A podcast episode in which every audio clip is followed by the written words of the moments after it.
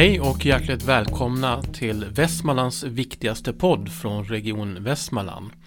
Och nu har vi tema forskning. Jag heter Lars Tomasson, jag är kommunikatör på Region Västmanland och med mig i studion har jag Kenneth Smed som är kirurg, adjungerad professor och flerfaldig pristagare för sina insatser för att utveckla tarmcancerkirurgi. Och eh, jag tänkte om du kunde kort beskriva lite om din bakgrund och hur du kom att börja forska kring cancer i tarmarna. Ja, alltså det, jag gjorde min utbildning. utbildning och utbildade i Stockholm och sen eh, träffade en kvinna och flyttade till eh, Kalmar eh, och utbildade mig där till specialist i allmän kirurgi. Och eh, då var jag helt inriktad på eh, klinisk verksamhet och sådär. Jag hade inga egentliga tankar alls på forskningen. Men eh, ju, ju, mer jag tyckte att jag lärde mig, och på den tiden fick man ju lära sig väldigt det var ganska stora volymer kirurgier som vi var inte så många på den tiden som opererade. Så att man utvecklades ganska fort och jag tyckte det var jävligt kul. Men, men jag kände att jag ville kunna lite mer, bli, försöka specialisera mig på någonting. Och då tyckte jag det som var intressantast tyckte jag var tarmkirurgi, cancer och så. Och, så att, eh, och, och, för att komma vidare kände jag att då måste jag ta söka mig in till ett universitet. Så att då, då blev det så att jag sökte till till Linköping. Och på den tiden var det ganska svårt att komma in på universiteten. Eh, eh, det var liksom köbildning kan man säga. Det har det inte varit senare år men på den tiden var det så. Och när jag kom in där då, och då liksom kom in i akademin då, då, då, kände jag verkligen att det här är sånt som jag vill hålla på med. Och då, då var ju kravet då att för, för, för, att få komma in på universitet så var man tvungen att disputera, och skriva en avhandling. Så och då disputerade väl, du i, på tarmcancer? Ja, då, nej, utan då på, på, det här var ju 80-tal och då det som var hetast i Sverige då det var inflammatorisk tarmsjukdom, alltså Crohns sjukdom, ulcerös kolit. Så att jag hamnade på den typen av forskning och disputerade på Crohns sjukdom, kirurgi, uppföljning efter eh, operation av patienter med Crohns sjukdom. Alltså en, en sån prospektiva studier som jag gjorde. Och Crohns sjukdom, den här hemska tarmsjukdomen där folk har väldigt plågsamma diarréer under lång tid. Ja, alltså det, det är lite olika symptom. En del har rätt så lite symptom, andra har väldigt mycket symptom. Men de flesta har ju kanske ont i magen, ibland kombination med diarréer. Det är ulcerös kolit du kanske tänker på, där man har mycket diarréer. Eh, så att eh, det var det jag disputerade på då i Linköping. Eh, och man kan väl säga då att eh, jag var ju där i tio år och eh, kände väl då att, att det kanske vore skönt att jag kände mig ganska fullmatad då med, med kunskap och kände att jag ville ut och, och kanske ta ett länssjukhus som man sa på den tiden. Ta ett länssjukhus? Ja, ta över ett län, verksamheten på ett länssjukhus, på stort länssjukhus. Det, det, det, var det jag kände. Och då, I den vevan så eh, höll man ju på med den här utredningen, HS98. Och, och, det var en utredning här i dåvarande landstinget Västmanland för att se om man kunde centralisera sjukvården för att spara pengar. Ja, precis. Va? Och, och, och eh, då, var, då var det en tjänst ute, eh, överläkartjänst ute här. och, och då tyckte jag lät intressant liksom att, att eh, det, blev, det skulle bli ett ganska väldigt stort länssjukhus. Så att, eh, då sökte jag hit och, och fick, det där, fick tjänsten då. Och då började du titta på det här med tarmcancer på allvar? Ja, alltså då, då var det som så att i, när jag var i Linköping sista året där då eh, fick jag förmånen att åka över till England och jobba hos, eh, man kan säga, världsmästaren på ändtarmscancer, operation av ändtarmscancer och jobbade hos honom i tre månader som så att säga, staff surgeon. Och, eh, då, då blev jag, han hade varit hos oss tidigare i Linköping och jag hade opererat med honom då. Och då, då liksom, man kan säga att mitt intresse fokuserades mer då på cancer än inflammatorisk tarmsjukdom. Så att eh, när jag kom hit till Västerås så kände jag att här nu, nu har jag världens chans. Och, och starta någonting så att säga. Göra bra klinik och samtidigt forska på det. Och det var, liksom, det var cancerbiten. Men sen, sen hade jag ett annat stort intresse också. Det var ju divertikulit va, som, som, där jag drog igång en jättestor studie på, på divertikulitbehandling med, med antibiotika. Så det var de två stora spåren jag startade upp här kan man säga. Så jag övergav egentligen efter några år mitt eh, eh, kron, det här spåret som jag forskade på, på kron och gick över och forskade på eh, eh kolektal, ändtarms och, och, och koloncancer samt eh, eh, eh, divertikulit, då, alltså inflammation i fickor på tjocktarmen. Och då såg du en massa saker som du tyckte kunde förbättras när det gällde cancerkirurgin, eller hur? Ja, alltså det, det, det, det jag gjorde ju så att jag registrerade från, från dag ett kan man säga så började jag registrera allt som jag gjorde. Jag opererade ju liksom väldigt brett här inom mitt område då inom tarmkirurgin. Och eh, jag registrerade allting, i, i, la in det i, i data. Och eh, för att följa, se hur det går. Och sen, eh, sen kom ju idéerna successivt liksom att, eh, att jämföra med hur, hur det var åren innan i, i, i länet. Hur gick det då rent med kvaliteten? Liksom försöka införa kvaliteten. Hade centraliseringen lett till några förändringar? För då hade man centraliserat kirurgin från fyra orter till en här i väst. Ja, exakt. Och, och, och, då blev det inte så mycket verksamhet när det gäller tarmcancer på de här på sjukhusen. Och, och, Eh, nu, nu var vi ett eh, stort länssjukhus då, där mer än 100 000 invånare hade liksom lagts till upptagningsområdet sedan tidigare. Så det, det, blev ju stort. Och, och titta på det där, så att det var ju ungefär 20 allmänkirurger eller mer som, som slutade då. Man la ju ner tre, tre kirurgkliniker och eh, drog in eh, fem jourlinjer. Så det var en väldig ekonomisk besparing. Men det var ju inga politiker då som hade pratat om kvalitet. Va? Så det, det, var ju något helt sekundärt. Utan det, var ju, det här gjorde man ju för grund av ekonomin. Och det var ju fram, det var ju framsynt får man ändå säga av politikerna på den tiden. Vi ser ju fortfarande i exempel i Region Örebro där de fortfarande håller på. Så att det var framsynt men det var ju liksom ingen diskussion om att det kunde bli kvalitetsförbättringar. Och det var det jag tänkte, det skulle vi ta och visa nu här. Så ni startade en forskningsstudie för att se om en centralisering ändå kunde ha bidragit ja, till vi gjorde, kvalitet? Jag startade flera studier. Dels tittade vi, det man kunde göra ganska tidigt då, det var, då gick jag in och tittade på våra resultat, eh, korttidsdata, alltså hur såg det ut med komplikationer, postoperativa dödsfall och så vidare, vårdtid. Eh, och, och eh, det publicerade vi då i British Journal of Surgery och det visade sig att vi halverade allting. Alltså vi halverade komplikationerna, vi, halv, vi Mm, och eh, mortaliteten, alltså den postoperativa dödligheten efter en månad, det, är ju alltid, det finns ju nästan inga stora ingrepp som inte har dödsfall efter kirurgi. Men den gick ner från 8% till en halv procent, alltså postoperativa dödsfall. Så det var väldigt stora skillnader och då jämförde vi oss med eh, eh den här nya eh, enheten, kolorektala enheten, tarmcancerenheten i Västerås med de fyra tidigare sjukhusen. Det vill säga, där, och där ingick även Västerås. Västerås var ju inte bättre än de andra tre sjukhusen kan man säga. Så det var, det var generellt dåligt. Alltså. Det berodde på att det var så jäkla många operatörer. Och vilka typer av tarmcancer det här var, det, här, det vi tittade på just då, det var ändtarmscancer. Eh, så, så, att det var antalet operation, operatörer sjönk från 26 till 2 så det var ganska betydande skillnader alltså mellan eh, de här organisationerna. Eh, och sen, sen, har vi även då eh, eh, Massiar som, ju, som jag satte på eh, cancerspåret. Att han, han har i sin avhandling då visat långtidseffekterna också. Att det var, blev ju förbättrad överlevnad. En, en signifikant skillnad i överlevnad på de som opererades i vår nya enhet jämfört med den gamla organisationen. Så ni startade en helt ny enhet här. Hur var den uppbyggd? Ja, alltså det, det, det, det, det fanns ju innan jag kom hit då, 96, så, så fanns det ju ganska bra enheter. Det fanns ju, vi hade en bröstenhet, en, en kärlkirurgenhet och eh, vad hade vi mer? Vi hade ja, en endokrin övre, övre tarm, tarmcancer, en, eller övre tarmsjukdomsenhet.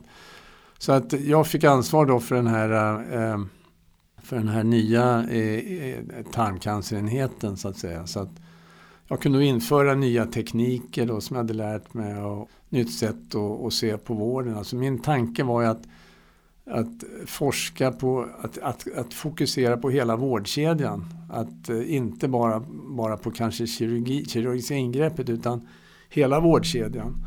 Och, och, det, och där har jag då drivit forskning så att vi har forskat på hela vårdkedjan kan man säga. Dels har vi tittat på användningen av magnetkamera eh, vid diagnostik av, av ändtarmscancer. Vi har tittat på själva eh, hur, hur vården sköts på avdelningen där, där vi var först i Sverige med att införa vad man idag kallar för ERAS, alltså snabbmobilisering så man vet det är bra för patienterna. Att de ska inte ligga i sängarna, de ska upp och komma igång och äta och röra på sig. Då, går det, då blir vårdtiden eh, eh kortare och eh, komplikationsfrekvensen eh, från hjärta och lungor också minskar. Va? Så att, och, och, lite andra saker vi tittade på. på dels tittade vi på olika tekniker i kirurgi och vi tittade på eh, uppföljningen som vi kunde visa kunde skötas av sjuksköterska lika väl som av kirurg. Och det som kallas kontaktsköterskor? Ja, precis. Kontaktsköterskor. Det, hade, det hade, fanns en bra organisation för kontaktsköterskor inom bröstsektionen och, och det, det, det, såg jag och det, det, det såg vi till att ordna här också hos oss. Så hur många forskningsstudier kring hela den här typen av cancer drog ni igång? Ja, alltså det har ju blivit många, många jag, kan, jag kan inte säga, jag kan, det, det, är ganska många. Alltså det, det, Rena forskningsverkstaden där? Ja, alltså vi har ju bedrivit mycket klinisk, eh, klinisk verksamhet och inte bara egna studier utan vi har ju också deltagit i både nationella och internationella studier för att liksom öka kunskapen vad gäller behandling av kolorektalcancer eller ändtarms och tjocktarmscancer. Men vad var det då den främsta anledningen till att dödlighet och minskade så kraftigt, komplikationsfrekvensen minskade så kraftigt. Vad kom ni fram till? Vad, ja, alltså, det, det, det, det, alltså den viktigaste faktorn är trots allt när det gäller kirurgi, det är ändå kirurgen. Alltså det går inte att komma ifrån. Och, och är det då som det var tidigare 26 kirurger som opererade ändtarmscancer mot nu en det var jag som gjorde de flesta, så var det en, en till doktor, som, kirurg, som gjorde en del ingrepp. Då, då blir det ju en helt annan eh, träning, en helt annan erfarenhet man får. Då blir resultaten bättre om man inte är helt, eh, höll på säga, utan eh, tekniska resurser. Va? Och, och, och det, väl, det, kan jag tycka ibland att, att, när man väljer ut kirurger så borde man se mer på hantverksförmågan, alltså den tekniska eh, eh kompetensen. Vara bra i träslöjd och syslöjd. Det alltså... Ja, det tror jag är jäkligt bra. Händiga personer. Prakt, praktiskt lagd och, och är duktig med fingrarna. Absolut. Hur många operationer per år måste man göra för att bli bra som kirurg anser du? Ja, alltså nu, jag har, under åren som jag har varit här, till exempel om vi pratar om ändtarmscancer så har vi aldrig varit mer än tre. jag har lärt upp då två yngre kollegor och, och i början, första 8-10 åren, gjorde jag ju det mesta själv. Sen har jag lärt upp eh, kollegor och det har, varit, då har vi varit, som mest varit tre, tre stycken som opererat ändtarmscancer. Tjocktarmscancer, där finns det ju, det är ju vanligare än ändtarmscancer. Säg att det insjuknar i, i Sverige så 4500 i, i, i tjocktarmscancer och runt 2000 i ändtarmscancer. Så att, så att, men, men, och då har vi, opererar vi oftast tillsammans så att säga. Man är två stycken på varje operation så att, eh, just för att man ska vara med och få, få volym och erfarenhet. Och det, då, den situationen är det också att man kan lära ut. Va? Det är en lär, lärlingssituation också. Eh, så att eh, det, jag tror att det är väldigt viktigt att, att, eh, att man, man tittar på det. Vilka volymer, hur mycket opererar eh, kirurgerna? För att det, det, det går inte att ha för få volymer. Det gör inte. Sen exakt hur många det är, det, det, det är svårt att säga. Internationell litteratur eh, varierar väldigt mycket och många gånger så jämför man ganska små antal med, med, med ännu lägre antal eh, och, och kan hitta skillnader. Men, men eh, att, att det betyder att det är viktigt, det, det, det tror jag inte det finns någon, någon tvekan om. Det vet ju alla, det är väl sunt förnuft. Liksom. Gör man en grej en gång om året, hur fan ska man kunna bli bra? Det, det går inte. Hur kommer då själva forskningen in i bilden där för att bli en bra kirurg? Eh, ja, alltså det är en sak som, har, som lite grann har förvånat mig. Det är inte så många människor som både kan bli jättebra kirurger och, och, och fantastiska forskare. Va? Men, Men vanlig, vanlig, vanlig klinisk forskare tror jag inte är det, det är ju mest ett jobb som kräver en, en drivkraft och, och ar, liksom att man är arbetsam och hänger i och, och följer upp patienterna och så vidare. Så det, det är väl inte alltid ett sådant här stort intellektuellt arbete att vara vanlig klinisk forskare när man följer upp sina patienter. Men Medan däremot det jag upplevde på universiteten var att där hade man kanske lite mer grundforskning och lite specialiserad forskning. Eh, och, och, det som gjorde, byggde karriärerna på universiteten det var ju mera forskningen. Liksom. Med, medan var, var du en väldigt duktig kirurg men inte var så vidare på att forska, då åkte man ut. Alltså. Och det, det har jag alltid tyckt var en jävla konstig ordning. Det är trots allt kirurgi som är det basala och det borde vara det viktigaste tycker jag. Sen, sen det borde, borde på ett universitet finnas plats för bägge. Både mycket duktiga kirurger och inte kanske så, för att det är väldigt svårt att vara allt. Man kan inte vara optimal, kanske både forskning och kirurgi. Det, det, är inte så vanligt i alla fall. Men här har ni skapat de möjligheter för att både kunna vara bra kirurg ja, och alltså det, var, det var min inställning när jag kom hit. Va? Då, då liksom, det var ju nämligen så att det, det var dålig kirurgi och då gjorde jag så att då, då, då la jag operationsförbud på de kirurger som var här. Så jag gjorde allt själv i början. Och sen försökte jag rekrytera från universitetet men det var väldigt svårt. Det har blivit väldigt, eh, det är väldigt orörligt i Sverige idag eftersom det tillsvidareanställning på universiteten och sådär. Så att det var, jag har haft eh, korta perioder med universitetskirurger men jag insåg att jag får nog fan utbilda dem själv. Alltså, så att men du la operationsförbud. Hur, ja, det... hur mottogs det? Nej men det var bara... Låter som flygförbud ungefär. Ja det är samma. Nej men alltså det, det, det, det, jag känner att jag kan inte, jag menar, det handlar om patienter och deras liv och så vidare. Så att jag märkte att det var, var dålig kirurgi, det kan man inte acceptera. Så då fick de inte operera. Det, det, var ju bara några stycken. Alltså. Vi var ju rätt få på den tiden. Så det var väl inget stort problem. Men hur kunde det vara så? De flyttade ju sen också. Så men, men hur kunde det vara så då att man under så lång tid accepterade dålig kirurgi? Vad anser du om det? Ja, alltså, det, nej, men alltså jag kommer ju ihåg, jag kommer ihåg hur det var när jag utbildade mig eh, för många år sedan. När jag var, till exempel när jag var i Kalmar då på, på eh, 80-talet. Och i Enköping var jag ännu tidigare på 70-talet. Och det, det pratades ju väldigt lite om kvalitet. Utan det, det, det, det var, det var sådana som levde kvar att som kirurg ska man vara snabb. Det ska gå fort och, och man ska hinna med mycket operationer varje dag. Va? Eh, så att det, man följde inte upp patienterna. Det fanns inga sådana här register som vi har idag där man lägger in sina resultat, eh, nationella register och sådana saker. Så att det, det, var väldigt lite man pratade om det, utan det, har ju, det kom ju senare så att säga, det här med, med kvalitet och sådana saker. Hur var anknytningen till forskningen på den tiden?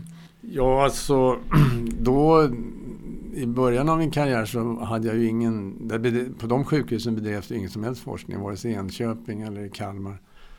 Eh, utan eh, det, det, var ju först, det kom jag in på när, när jag flyttade till universitetet i Linköping sen. Och då, då väcktes ju mitt intresse. Var, eller var ju, man var ju tvungen att forska, annars fick man inte komma dit. Så det var ju bra. Och vad är det fler för konkreta fördelar du har sett den här kopplingen mellan forskning och kirurgi som ni har haft här i Västmanland?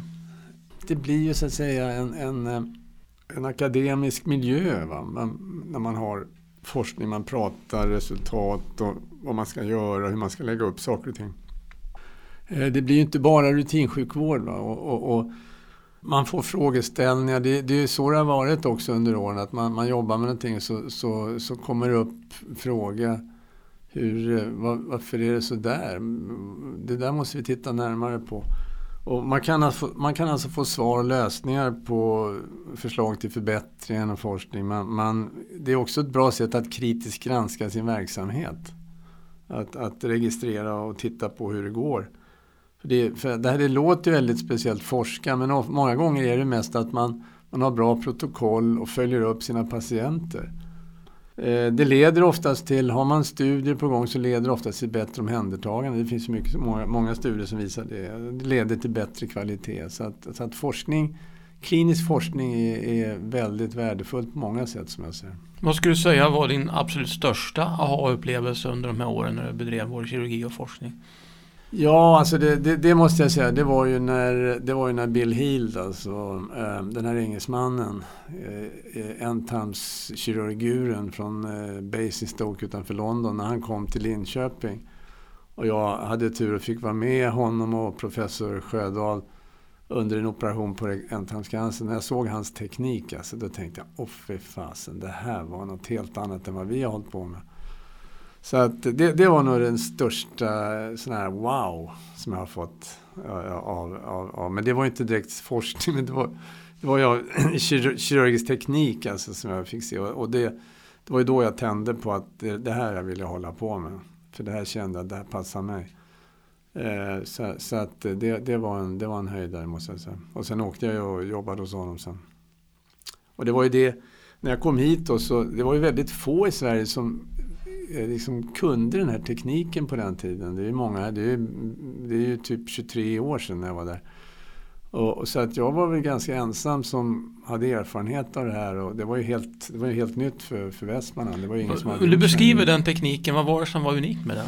Ja, det var att man, man hade en väldigt noggrann dissektionsteknik och kunde ta ut eh, hela ändtarmen oskadad, så här, det låter konstigt. Med, tumören sitter ju i tarmen men det gäller att få ut hela ändtarmspreparatet ur bäckenet oskadat och snyggt så att man inte skadar den här bindväven som omger fettet runt eh, ändtarmen för att då kan cancerceller från lymfkärl och lymfkörtlar så komma ut i bäckenet och då kan tumören komma tillbaka. Så att hans teknik medförde att, att eh, eh det var väldigt få patienter som fick eh, återfall av tumören så att säga efter operation och det ledde också till bättre överlevnad. Så att det, det, det, det, kände jag direkt att det här är rätt alltså. För att oftast gjordes det här med, ja det var, jag vill inte ens beskriva hur det gjordes ibland men det gick fort. Och det här tar ju längre tid än man ska vara Så problemet var förut att man skar men man skar inte tillräckligt så man fick, det var kvar cancerceller som sen kunde ja, fortsätta Ja, det, det kunde spridas ut cancerceller. Man gjorde det på ett, eh, ett, ett, ett inte adekvat sätt. Alltså man, man skyddade inte vävnaderna på ett snyggt sätt utan eh, gjorde fel helt enkelt. Är det viktigt också att sen gå tillbaka och titta väldigt noga efteråt att det inte är kvar några cancerceller? Eh, du menar upp, alltså vi följer alltid upp patienterna. Man, man, ser ju, man vet, man kan ju titta på preparatet. Är preparatet snyggt och, och tumören är väl borttagen med marginal då, då, då, med, med, med rätt teknik då är, det, då, då är det oerhört sällan det kommer tillbaka som cancer. Hur samarbetade ni med andra enheter inom sjukvården för att förbättra det här, radiologi och så vidare? Ja, alltså jag, jag, hade ju snabbt, jag ordnade ju ganska med en gång egentligen samarbeten med, eh, med röntgen till exempel. Att vi skulle göra eh, att vi skulle göra magnetkameraundersökningar innan operationen för att se hur tumören växer och sådär. Och det skrev vi, det gjorde vi också forskning på och skrev och, och där vi då var det första kan jag säga eh, icke-universitetssjukhuset som visade, vi var bland de första i Sverige som använde det här på på ändtarmscancer då på eh, mitten på 90, 96 startade vi upp. Va? Och det, det, gjorde de inte ens i, upp, i, i Linköping där jag kom ifrån. Så det var ju suveränt att det fanns en magnetkamera här. Så, att, eh, så det har vi forskat på. Sen har vi haft väldigt gott samarbete med våra patologer och även med våra onkologer. Och vi har ju då, det startade, startade vi också upp eh, gemensamma sådana här möten varje vecka där vi diskuterar varje cancerpatient, tittar på bilder och patologi och så, här. så Redan tidigt så hade vi utvecklat ett bra samarbete med andra discipliner. Och ledde det alltså till då att det var mindre risk att en patient skulle falla mellan stolarna utan ni hade en helhetsbild av själva ja, Absolut. Ja, och det där har, det, det, allt det där var inte på plats från början utan det har ju utvecklats successivt. Och idag är det väldigt välfungerande sedan ett antal år och, och, och det, det gör ju att, att att eh, det blir inte bara kirurgen som tittar på eh, patienten utan det blir även både radiolog och onkolog och patolog komma med sina inpass. Va? Så att det, det, det blir bättre för patienten definitivt. Men sen blev det ju som så att eh, lilla Västmanland då blev ett slags föredöme för behandling och vård av den här typen av cancerformer. Ja, alltså det, det, jag kan ju säga att då, var, då det märktes ju väldigt tydligt på under de första tio åren, alltså från mitten då, från 96 och, och tio år framåt. Vi låg ju före här. Jag liksom, man hade inte det här tänket kanske som jag hade med tänkte på hela vårdkedjan och tekniken och allt det här.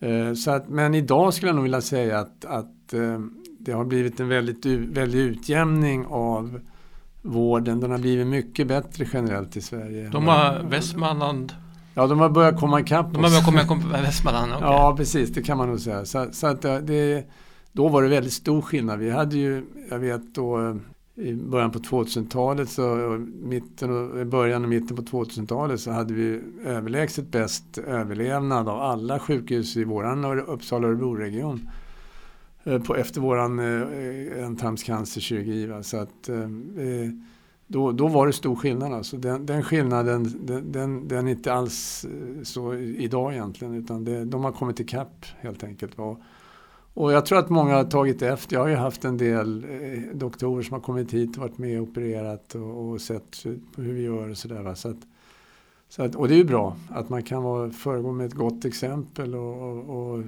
att det sprider sig. Så att säga. Sen har det ju varit nationellt också, man har, har jobbats väldigt mycket i, i, i en av våra nationella eh, kvalitetsregister så har det varit väldigt mycket diskussioner runt det här. Så att det, Eh, och samtidigt som då eh, små enheter har fått lägga ner sin kirurgi av ändtarmscancer. Jag, jag sitter ju med även i, som regional processledare fortfarande för kolorektal cancer i vår region. Uppsala kolorektal cancer, det är samlingsbegreppet ja, det. för? Det, det är för ändtarmscancer och, och tjocktarmscancer. Mm. Så jag sitter med som eh, processledare där och, och, och, då har vi möten flera gånger om året där vi diskuterar problem, hur ska det bli bättre och sådana saker. Så att eh, det, det, det funkar. Det, och, och i, i, den gruppen också så har, så har vi jobbat för att, att eh, väldigt små enheter med få antal patienter där resultaten inte är så bra, att de, de bör lägga ner sin verksamhet. Så det ska inte vara mer än ett, än ett sjukhus eh, per region eller län som opererar ändtarmscancer. Men du har ju under årens lopp, både här i Västmanland och i många andra delar av Sverige varit mycket kampanjer, rädda vårt sjukhus, vad ska hända om vi lägger ner vårt sjukhus, vi måste ha kvar vårt sjukhus. Hur ser du på den typen av argumentation som har varit? Ja, alltså det, det, det är ju en, det är en problematik där med, eh, särskilt då där det är väldigt stora avstånd och, och, eh, eh, och sen är det det här med akutsjukvården. För att centraliserar man Västmanland var ju inte så jävla stort problem. Utan det, okay, det är, vad är det, 6-7 mil upp till Fagersta. Och det kommer jag ihåg då när man hade den här utredningen och, och, och när jag kom hit 96. Där det, det var ju mycket snack om att ja, patienterna kommer dö i ambulanser på väg till, till Västerås och sånt där. Va? Men det, det, är ju, jag har aldrig hört talas om att, att det har varit några sådana problem. Utan det, det, vinsten har ju varit att patienterna har ju överlevt kirurgin nu i betydligt högre grad än tidigare. Och, och, och, så att det har ju varit oerhört bra.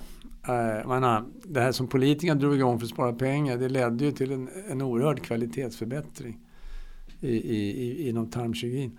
Men, men det där är svårt alltså när det är, när det är stora avstånd och, och hur man ska göra med sitt akutsjukhus. Eh, för att eh, är det så att man centraliserar man Eh, Eh, ändtarms tjocktarmscancerkirurgin, då försvinner tarmkirurgen och då kan man inte ha öppet, då kan man inte ha ett fullgott akutsjukhus för då finns det inga som kan operera skador i buken och så vidare efter, när, när tiden går. Va? Så att eh, det där är, det, det där är ett problem alltså. Så det där det får man väl lösa. Ja, det, det, det är inte enkelt kan jag säga. När jag intervjuade dig för några år sedan då sa du så här att du såg dig själv som elitist när det gäller kirurgi. Kunde jag utveckla det lite grann och vilka som bör operera och inte operera och så vidare? Ja, alltså jag, jag, jag, är, jag är av den. Jag känner, mig, jag känner mig i grund och botten som alltid gjort som kirurg och inte forskare. Utan jag, jag, är, jag är en bondkirurg som har forskat och det har gått bra, liksom den biten också. Men, men jag tycker att ska man bli kirurg så måste man, det primära måste vara ett gott handlag, ett gott omdöme Eh, att man har en, en, en, bra personlighet, att man har en social förmåga och, och, och, kan fungera bra med patienter och så vidare. Men alltså hantverket är ändå nummer ett. Va? Och, då, och, där är jag elitist. Alltså. Jag tycker de som inte har ett bra hantverk, de ska till exempel inte operera ändtarmscancer. Det är en cancerform som är extra känslig för Ja, alltså det, det, är, väl, det är inom mitt gebit, inom tarmkirurgin, så är det det svåraste att operera. Det, det är liksom, man ska operera ner i trånga bäckenet och tumören kan expandera och bli ganska stor ibland och så vidare. Så att, det, där gäller det att ha en bra, och det är lång, längre operationer, det tar längre tid och där gäller det att ha gott omdöme och en bra teknik när man opererar. Så darrhänta gör det sig inte besvär där? Ja, lite, lite darrhänt kan man vara. Numera så, så, så finns det också eh, eh robot, eh, robot som man kan operera med, alltså kan, som kan fungera även för lite darrhänta kanske. Men, men eh, det är klart, för darrhänt är inte så bra. Men du har ju då varit någon slags mentor för många och lärt upp många. Har du då tagit den här diskussionen och sagt att tyvärr, du har inte vad som krävs för Nej, men jag kan säga att jag har, jag har ju valt ut då eh, när jag, jag har liksom inte kunnat rekrytera någon färdig hit. Utan de som vi har nu idag, det är ju sådana som jag har lärt upp och varit ett föredöme för. Liksom. Och, och, och de som jag har tagit har ju varit sådana som jag anser har bra bra så att säga, förmåga att operera och samtidigt eh, eh, kunna eh, bidra med forskning. Så att, så att eh, det, det, det, det, det var jag har liksom inte plockat upp någon i, i, och tagit in dem i min forskning som, som eh, inte har eh, hållit måttet så att säga. Utan jag har liksom varit, försökt känna mig säker innan jag plockar in någon. Som en slags talangscout för kirurgi istället för fotboll. ja. Så, så att, eh, ja, det kan man säga. Hur ser du på utvecklingen av kolorektal kirurgin i framtiden? Vad ser du för utvecklingslinjer där? Ja, nu är, nu är det ju det som idag är ju då eh, att man, man har opererat laparoskopiskt eller laparoskopiskt med hjälp av en robot och det kan vara ergonomiskt bra. Laparoskopiskt, vad betyder det? Ja, att man opererar med titthålsteknik då och fördelen är ju då att det blir mindre det blir mindre ärr på buken och eh, det blir ett lättare postoperativt förlopp. Man återhämtar sig ofta snabbare. Eh, och, eh, så det, det, är väl en bra utveckling. Men sen liksom längre fram, vad händer där då? Ja, då undrar man om, om forskningen går så långt så att, att man kan komma på nya metoder, alltså rent onkologiska metoder att bekämpa cancer. Så att, Tänk på mediciner då? Ja, exakt. Va? Så att eh, kirurgin kanske inte blir lika viktig. Vi vet ju redan idag så har vi ju patienter som, vi, som, som får eh, strålning och cellgifter och ibland bara strålning av tumör, ändtarmscancertumören där tumören helt, helt och hållet försvinner. Och eh, då har vi en diskussion med patienten eh, och, och talar om som det, som det är, att vi ser ingen tumör längre. Och då får man diskutera om de vill vara med i en studie eh, och följas upp väldigt tätt då för att se om det, det, det här är permanent. Men i 20 procent av fallen kanske så kommer tumören tillbaka och det är ju ganska jobbigt. Så att, men det är en diskussion som vi har och, och, och det, är väl, det, är väl, det som kanske är framtiden. Man någonstans onkologiskt kan hitta bättre metoder, icke-kirurgiska metoder att eh, komma vidare. Hur är det med förebyggande åtgärder? Man har ju hört det här att för guds skull håll dig borta från rött kött för att undvika tjocktarmscancer. Vad är sant och vad är inte sant och vad är överdrifter?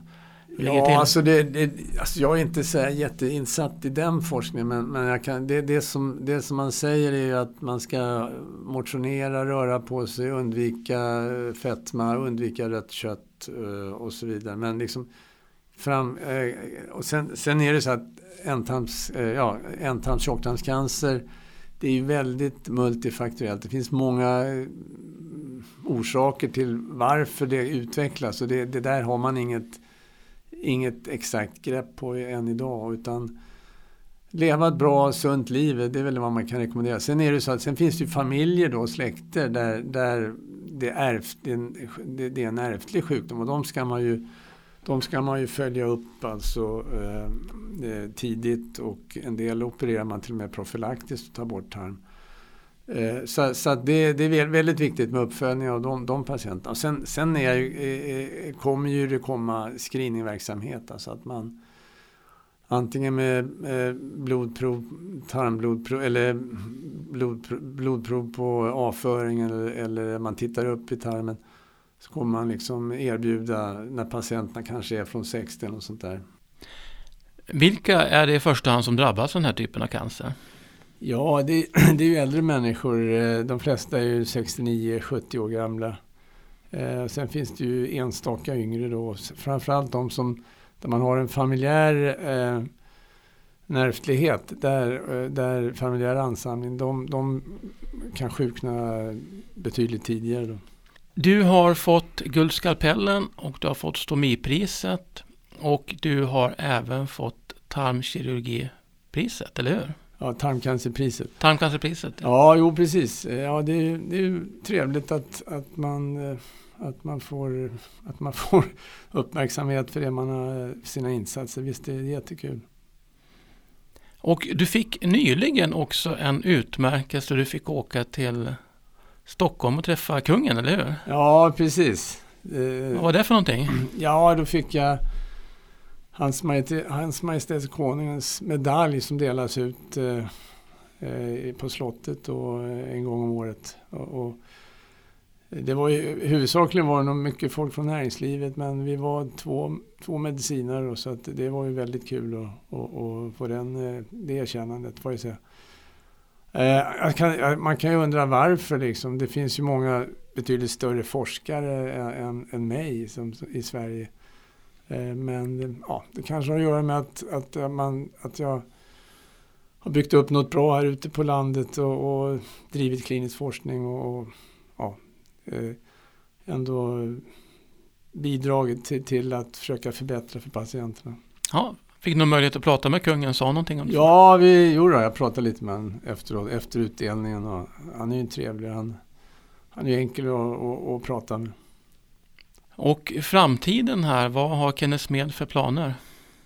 Ja, alltså så, som gammal arbetsnarkoman så måste man ju trappa ner för att inte få, få för mycket abstinens. Alltså. Så, att, så att jag jobbar, eh, jag jobbar nu halvtid. Eh, eh, och i det så ingår också, jag är processledare för korektal cancer i regionen i Uppsala Örebro-regionen och sen eh, har jag min adjungering, professuren till Uppsala så jag har tid för forskning. Eh, och sen har jag en del kliniskt arbete också och det blir mest på mottagningen nu för tiden. Eh, så att ja, det, det, jag hoppas man får vara frisk att man kan hålla på med det några år till. Om du skulle ge en uppmaning till unga personer som är på väg in i kirurgiyrket och funderar på forskning. Har du något tips och råd eller något vägledning på vägen att ge dem? Ja, alltså, jag, eh, alltså forskningen är ju verkligen, det, det, det är på något vis eh, vid sidan av den tunga vardagen så är ju det det är ju grädden på moset som jag, så, så, det är så jag har sett det. Liksom. Det är det som, som gör att det, eh, verkligheten blir lite, blir lite roligare och mer stimulerande. Och plus att man, man vinner ju så mycket på det själv. Alltså man får ju så mycket man kan tillägna sig kunskap och, och, och göra sin egen prestation bättre tycker jag. Framförallt för patienterna också. Tänker avsluta med en fråga som jag ställde till en av dina kollegor inom ett annat område. Tror du att vi någonsin kommer besegra cancer helt och hållet så att ingen människa kommer dö av den sjukdomen? Det tror jag. Det, alltså det, det är väldigt svårt att svara på. Men, men eh, Eh, än så länge ser det ju inte ut så, det, det kan man ju inte säga. Men, men, vem vet? Nej, jag har inte svar på det. Då tackar jag så mycket för din närvaro här och tackar er lyssnare. Och det här är Västmanlands viktigaste podd från Region Västmanland. Vi kommer återkomma med mer samtal om forskning men även andra ämnen. Så på återhörande.